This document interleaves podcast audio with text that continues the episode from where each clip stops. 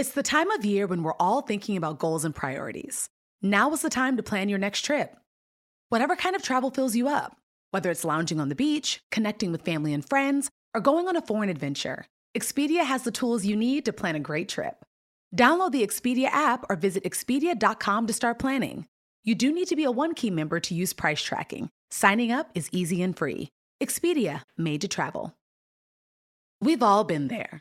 You have a question about your credit card, you call the number for help, and can't get a hold of anyone. If you only had a Discover card.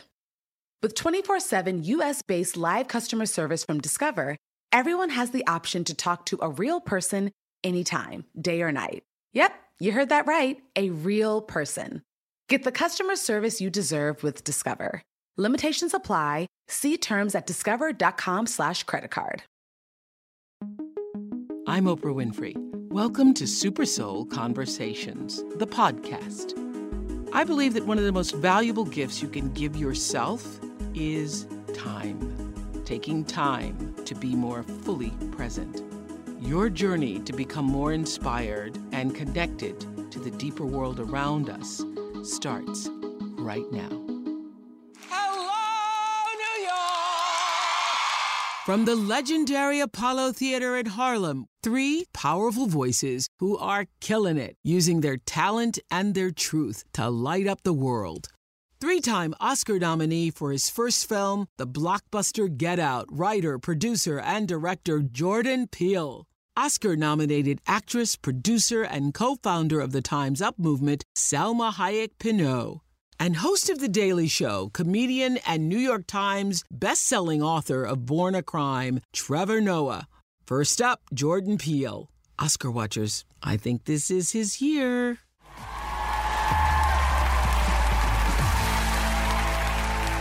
First of all, I just got to say, I'm so proud of you. I'm so proud of Thank you. And the reason I am is because that was a bodacious thing you wrote and directed, and I just think to have the courage.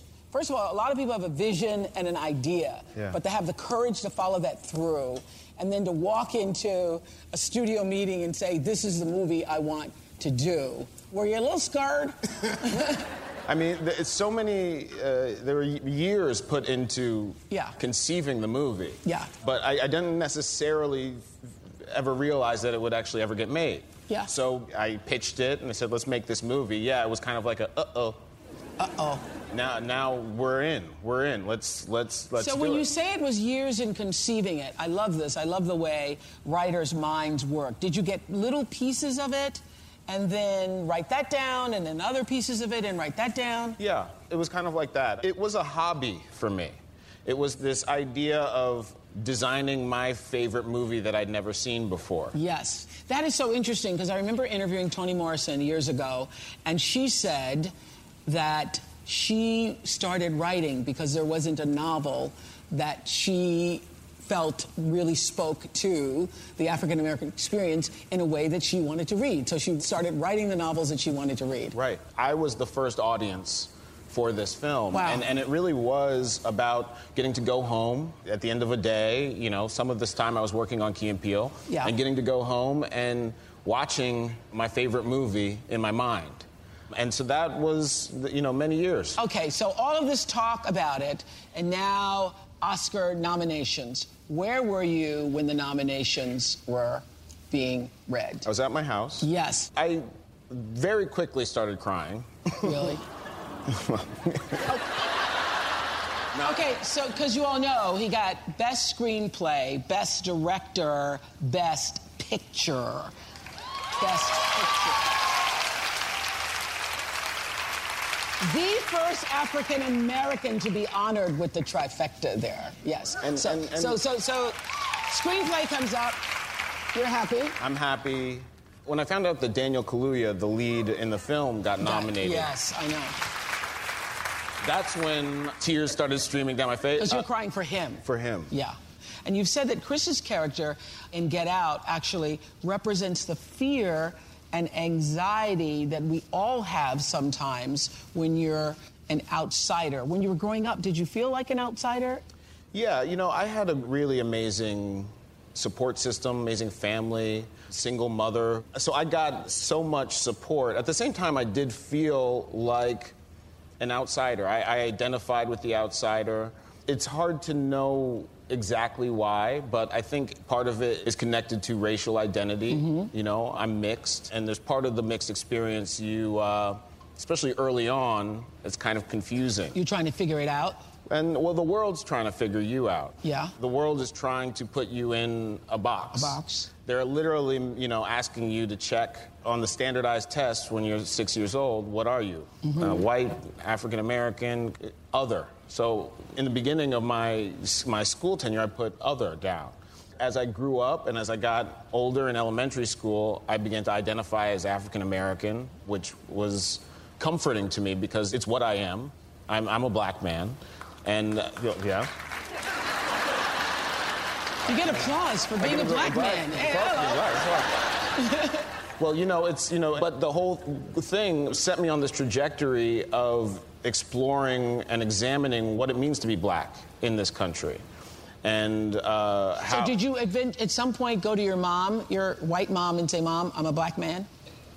You know, I, I don't think it ever was that dramatic. Was it? She probably would have uh, giggled at the man part, I, I, I'm guessing. Mom, I'm a black man. yes. I'm a black man, mom. you know, well, you know, she. Remember some of the first. Uh, mo- I feel like the first movie I ever saw in a theater, very young, was a revival of Showboat. A good amount of my African American experiences growing up were through cinema. So the movie Glory was very meaningful to me. Uh-huh. one tear. The one tear. Yeah. Actually, that, that moment that, of Denzel Washington with this defiant tear is, I think, connected to the now iconic image of Daniel has resonated. ah. There's this- Well, now. Yeah, There's a connection. there's a connection. Okay. I think there is a, a, a, a sort of deficit or a, a lack of images in pop culture where black men are allowed to be vulnerable, mm-hmm. where we're allowed to be afraid, where we're allowed to show fear. And you know, the fact that everyone latched onto that to me is, is also connected to the fact that our fears, in the injustices surrounding blackness in America, aren't being heard. They're being silenced by a sort of systemic failure. And what you did with this film was allowed audiences to experience rooting for the black guy, even though normally, under other circumstances, they might have not been rooting for the black guy who ends up doing what he does in the film. For example, I want to show the party scene, a clip of the party scene. Gordon was a professional golfer for years. Oh, you kidding? Well, I can't quite swing the hips like I used to, though. But uh, I do know Tiger. Interesting because anybody who's grown up black in a lot of white situations, I went to, um, when I was in Milwaukee, I went to school, and there I was one of two black kids in the school at the time. And every time I'd get taken to somebody's home, they would always ask me, their parents would always ask me if I knew Sammy Davis Jr. and after a while, I just started saying, yeah, he's my cousin.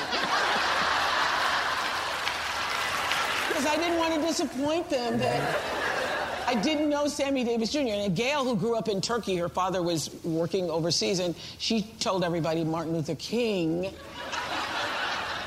was her uncle, Uncle Marty. No, Uncle Marty. Uncle Marty. And got in trouble because her father came to school one day and the t- teacher said, Oh, we're so sorry about what's happened to your brother. Being jailed. And he's like, You talking about my brother Alfred? No, no, no. Uh, anyway, so everybody has been in that experience, right? Did that come from Yeah. a real experience. Yeah, and, and this is, I think, part of the experience I had never seen portrayed in film. Nope. Um, and there was this feeling I had while, you know, coming up with this that all I know is there are horror movies that explore every real world horror. Yeah. Except this one. But the fact that the modern African American experience and our fears and our horrors and our uncomfortable interactions in the form of that expression to me just meant there's a missing piece of the conversation here. Yeah. And I think what happened with this scene, where the microaggressions are the kind of the, the horror and the creepy thing, Yeah. is you know black people would say, you know, look, hey, finally, Yeah. thank you, Yeah. that's my life story, Yeah.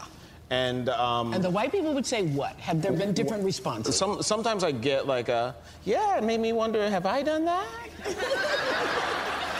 and but your Barack Obama impression is really good. I'm like, you just did it. Yeah. No, but yeah, there's there's a little introspection going on, but mm-hmm. but I think the power of story and why this movie ended up being important is because when you have an actor like Daniel, when you have a character that the audience becomes the protagonist.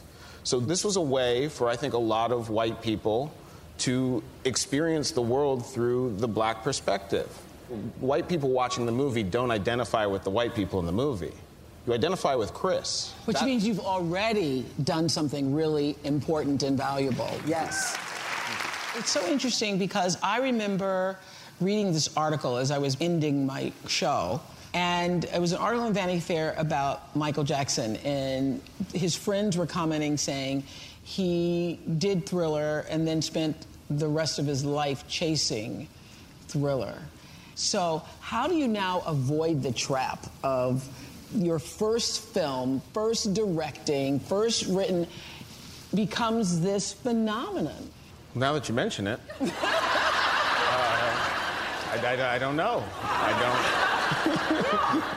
don't. you know, I I uh, I will continue to make mo- the movies that I want to see Yeah. first.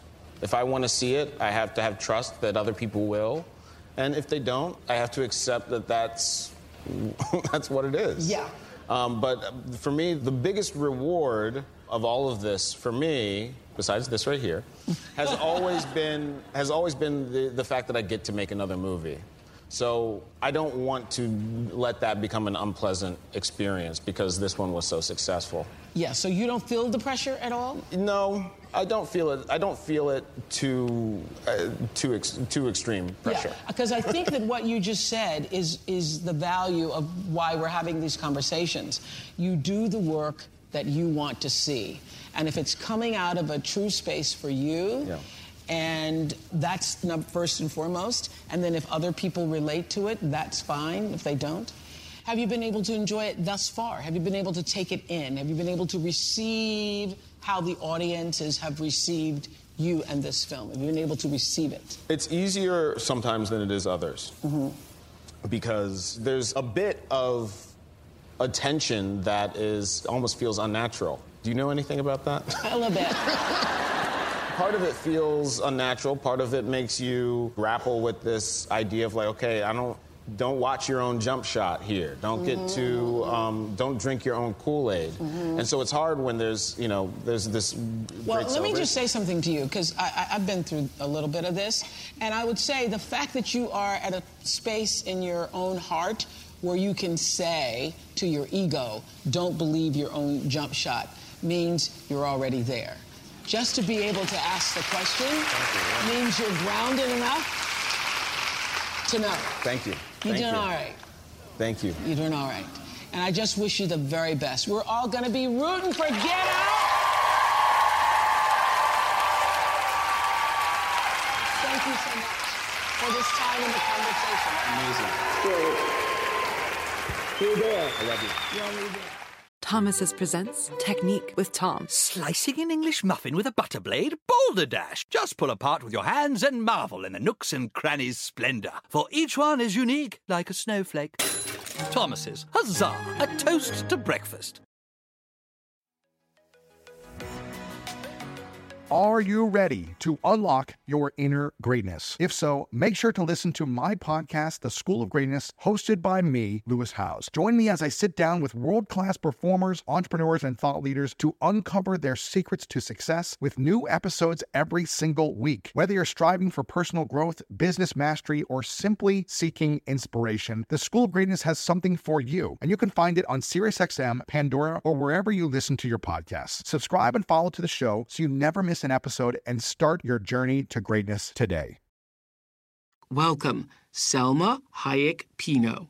So good to see you again. So good to see you too. Now, what is interesting, as I was saying to the audience, you actually have been fighting for women before the whole Me Too movement, before Time's Up. You've been doing it in your own way. You've been doing it internally and externally. For over 20 years. Yeah. And so, what was the thunderbolt moment for you that caused you to say, I must stand up, number one, for myself, and also do that for other women? How did women's rights become a calling? I think that just by observing the situation of the world, yeah. not just one country, and noticing that always we had it harder, and we really did have it harder. And I think the one thing that moved me the most was the thought of mothers, how hard it is to be a mother and have children and have less opportunities and be constantly judged.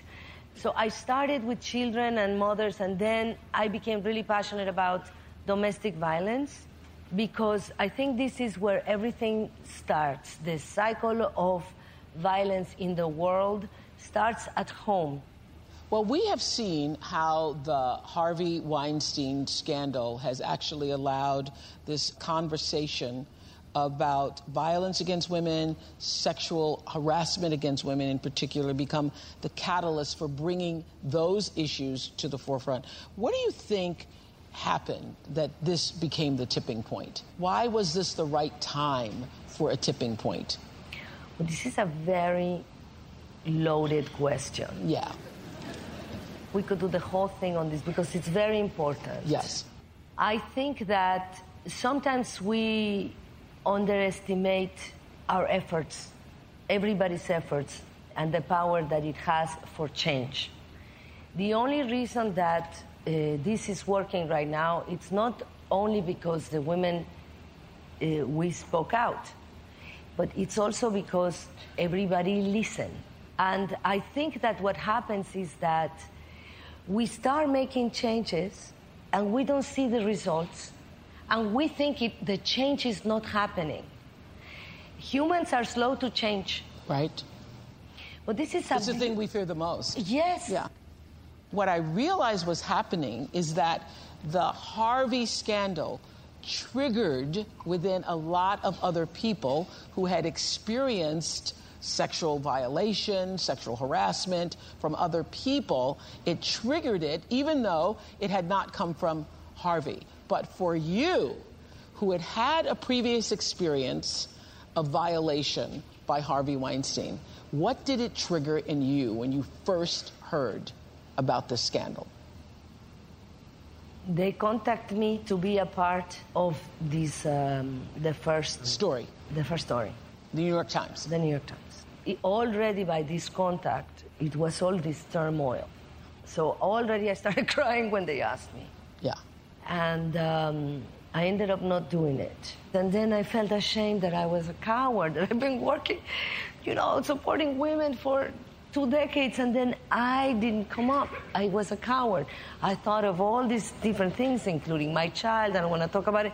But I was also, you know what was the one thing I was the most ashamed? Because shame, it's a cycle of shame. You're ashamed of one thing, and it leads you to another shame, and another shame, and another shame. That I was pretending everything was okay. So I had been around Harvey, acting like everything is okay. And I didn't tell my husband. I only told him, oh, he's such a bully, he was such a bully.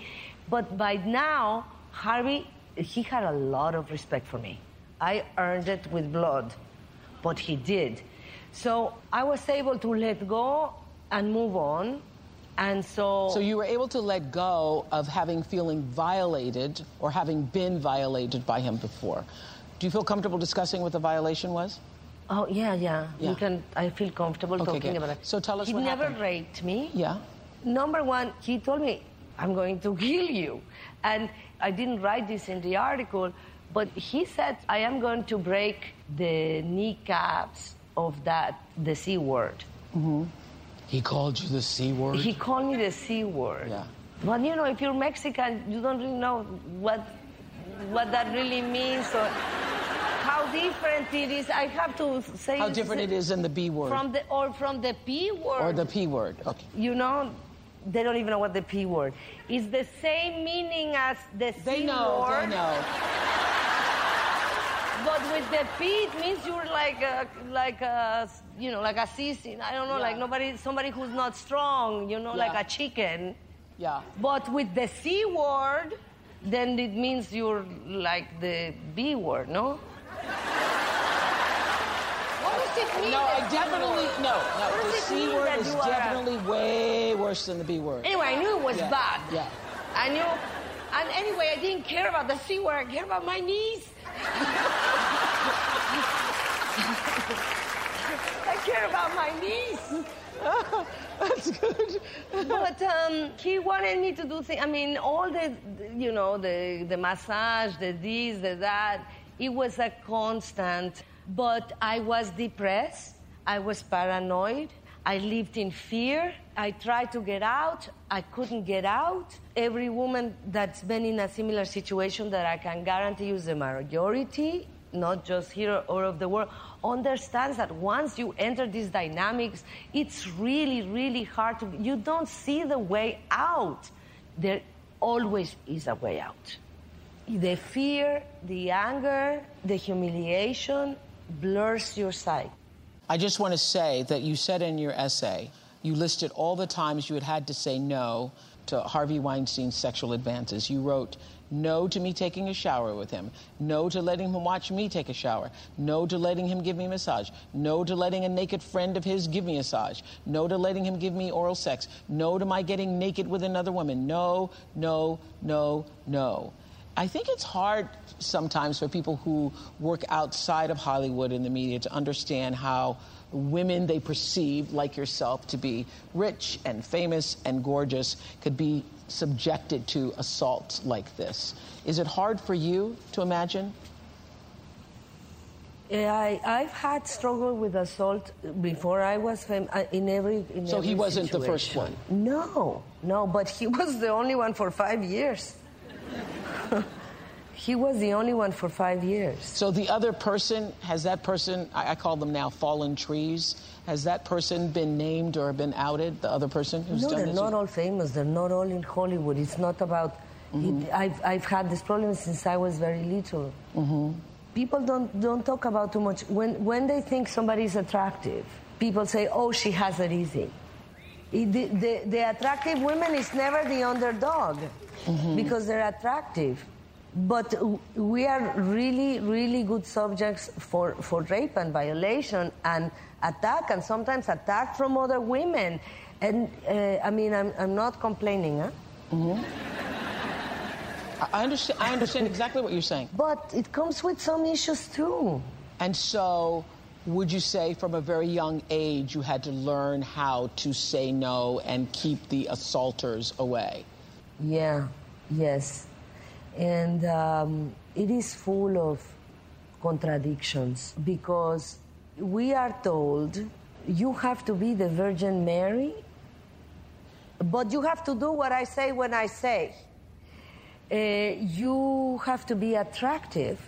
But you cannot be too attractive because then I, I, you are telling me that I can do whatever I, I want with you. Gee, what the do you want?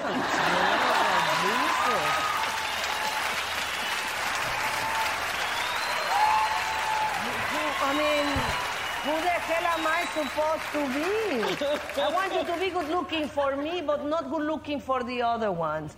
But don't come out looking like that, but don't look too good.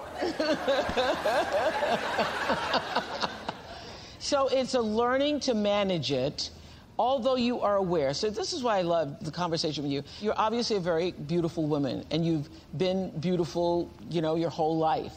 And most women who are beautiful don't admit that they are, or that that also gives you a. It gives you some power. It gives, I was just going to say it comes gives with you a some price. It gives you some power, but comes with a price.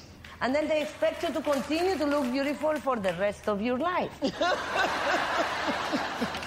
Which comes with some pressure. Which comes with some pressure. Some pressure. But yeah. you know what it is? The, the, point, the point how to handle it, I'm going to tell you when Yes. it comes. When you say, screw you.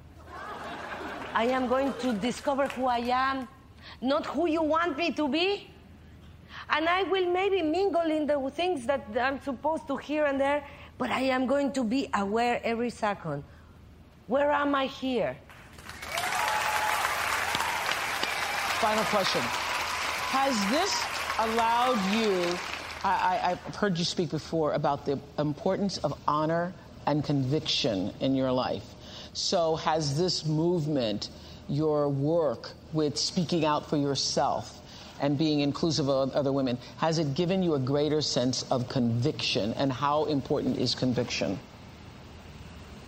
Oh, conviction is, is very, very important because you are alone in reality, you are alone in life, and it's a beautiful place to be.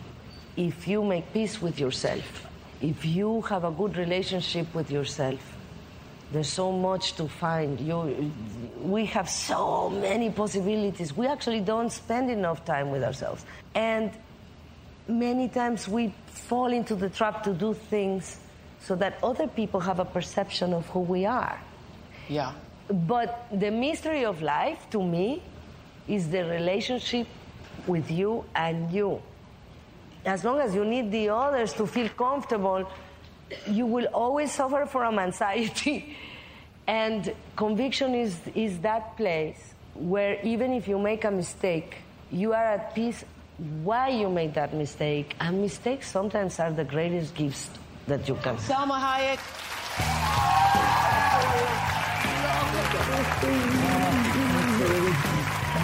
Thank you so much.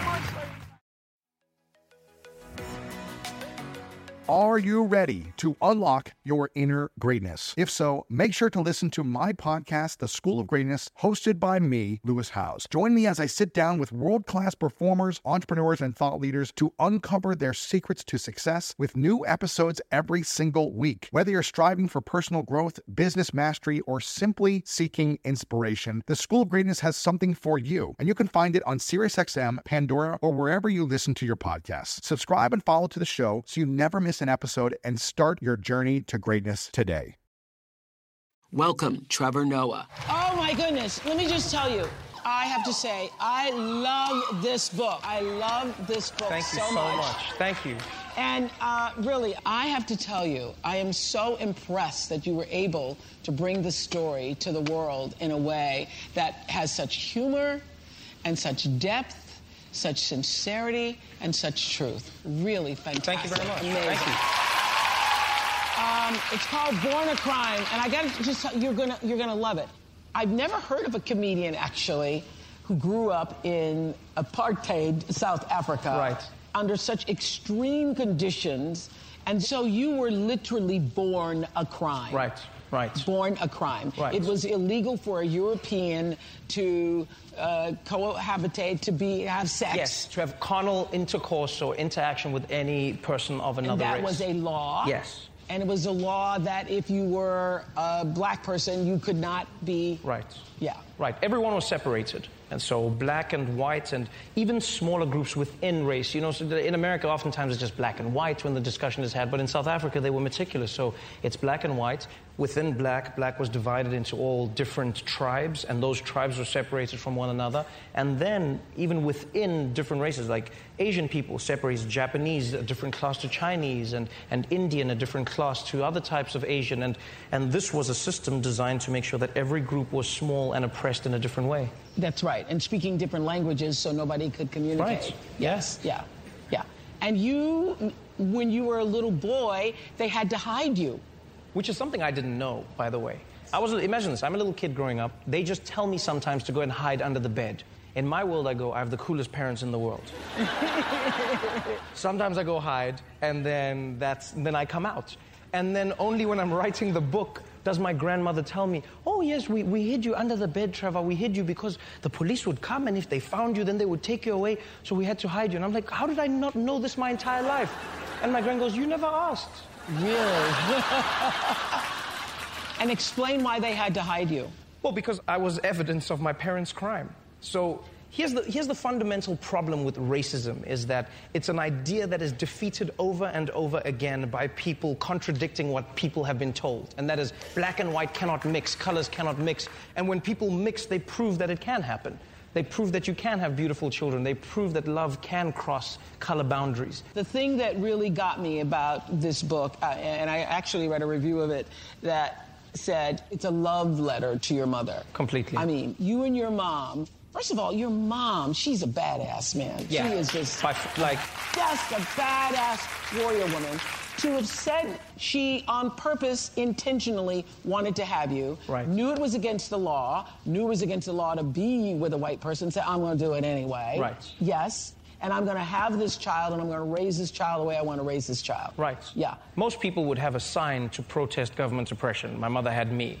Um, and, you know, in, in, in telling my story and writing this book, I never thought it was about my mom. I think most of us believe that we're the heroes of our story. Yeah. And in writing the story, I realized that I was my mother's punk ass sidekick.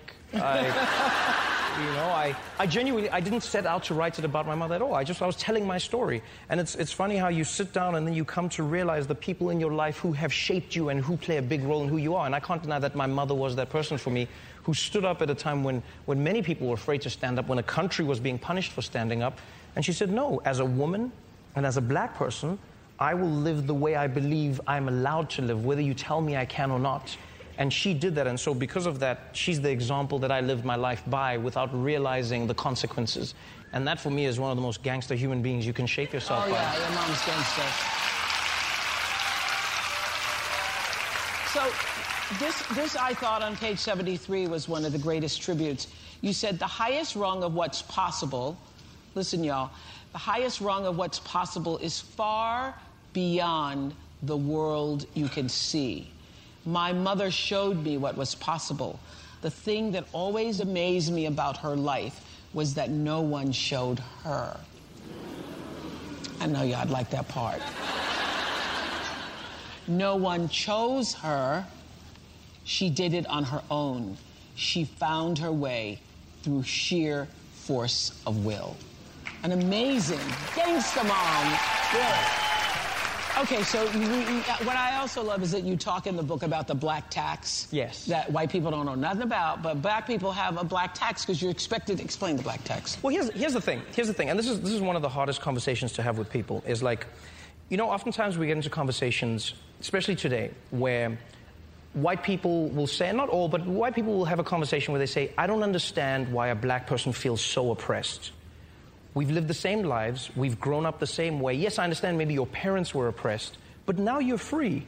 So what's the issue? And then what you come to realize is, apart from traces of systematic or systemic oppression that still exist, there is also one underlying issue, and that is the devastation that impacted your generational family. Like, like those are things that you take for granted. Even if you say, well, my grandfather wasn't rich, I got nothing from him. Yeah, but you got opportunity, you got knowledge, you got ideas, you got things that many black families were robbed of.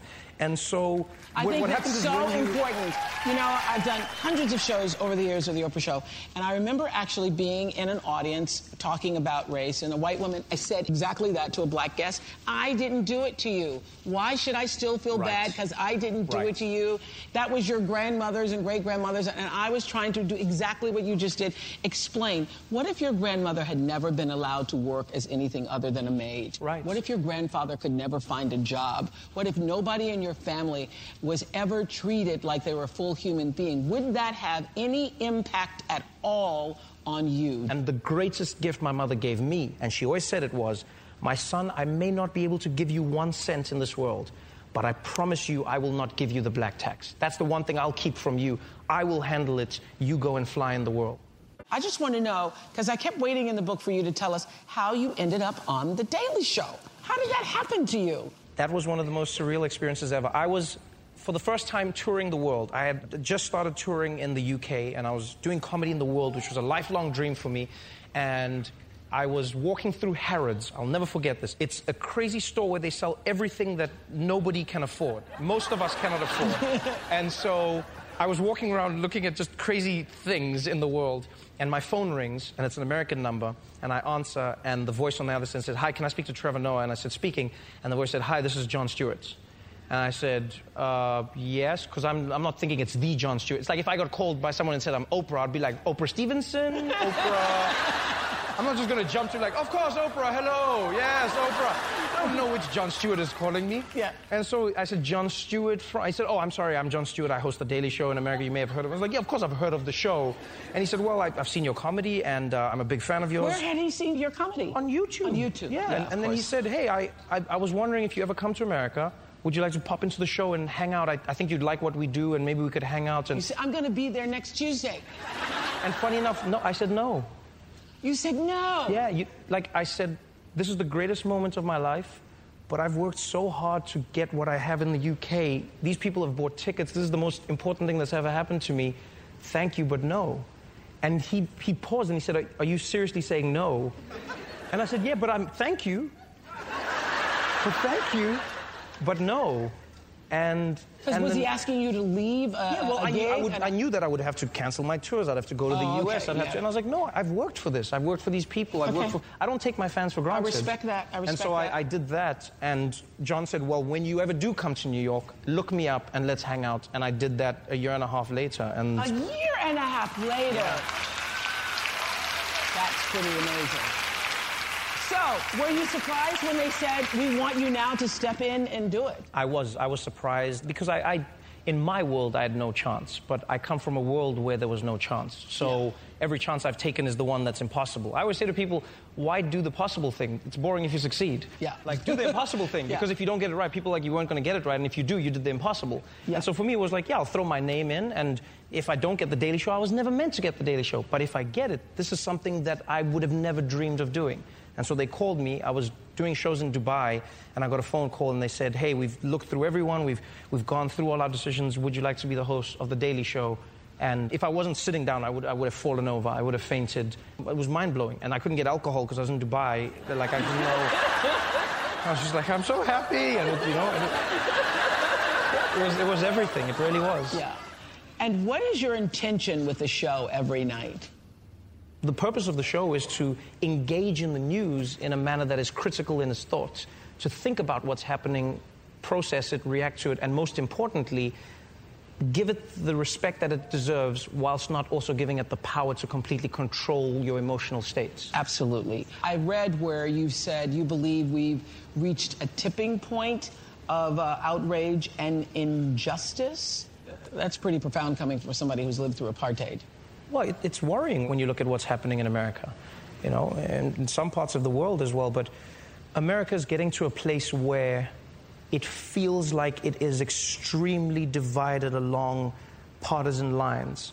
And conversations have shifted to a point where human beings no longer see a human being on the other side of this Yeah. discussion. And it's tough to say that one side should be empathetic towards the other side when the other side doesn't see them as human beings. Aha. And that's a fundamental breakdown that seems to be happening in America. And you can't deny, and, and this is my thing, is I tell people all the time, they go like, oh, if you hate America, why? I'm like, yeah, I never said I hate I love it. If I, if I didn't love it, I wouldn't be here. This is a great place. I enjoy America. I love Americans. I have a great time. Having an issue with Donald Trump doesn't make me unique because every Republican saw it before he was in office, you know? And so if, as you said, going back to character, if your character shifts depending on who's in power, then was it your character to begin with? That's, that's the way I see it. So Do you feel you hit a stride? I don't ever think that I've hit my stride. It's very much like an athletic event. You're, you're always trying to be better. So by stride, I mean, do you think you've found your way? I think I've reshaped how I've seen the show because when I first started The Daily Show and when I took over the seat from Jon Stewart, Yeah. I had an idea of what I wanted the show to be. I've now come to realize that I am existing and the show is existing as an organism in a world that is constantly changing. And so I cannot give it a concrete definition because the world around it is constantly shaping how it reacts. Okay. So, if anything, I wish for the show to be like water. It should be moving with the same force as it moves through ideas and conversations. And I think it's about finding an authentic way to express a point of view in and around what the news is every single day. That's what I'm trying to do on the show. But I've come to realize there is no fixed point. I'm sailing in a direction, aiming for true north, but it's, it's shifting with the tide, and you're, you're constantly trying to keep the boat where it needs to go versus where you thought it should go. You got it. That's it. That's it. That's it. That is it. That is it. You have to let it guide you because Right. it's bigger than you. Exactly. And you are there to be used by it. And so you allow it to take you where it needs to go. It is my great pleasure and delight to meet you. My honor. Thank you so much. Great pleasure and delight. Trevor Noah, Born a Crime, get the. Thank you so much. Oh, that so wonderful great, meeting you. Great, great, great. I'm Oprah Winfrey, and you've been listening to Super Soul Conversations, the podcast. You can follow Super Soul on Instagram, Twitter, and Facebook. If you haven't yet, go to Apple Podcasts and subscribe, rate, and review this podcast. Join me next week for another Super Soul Conversation. Thank you for listening.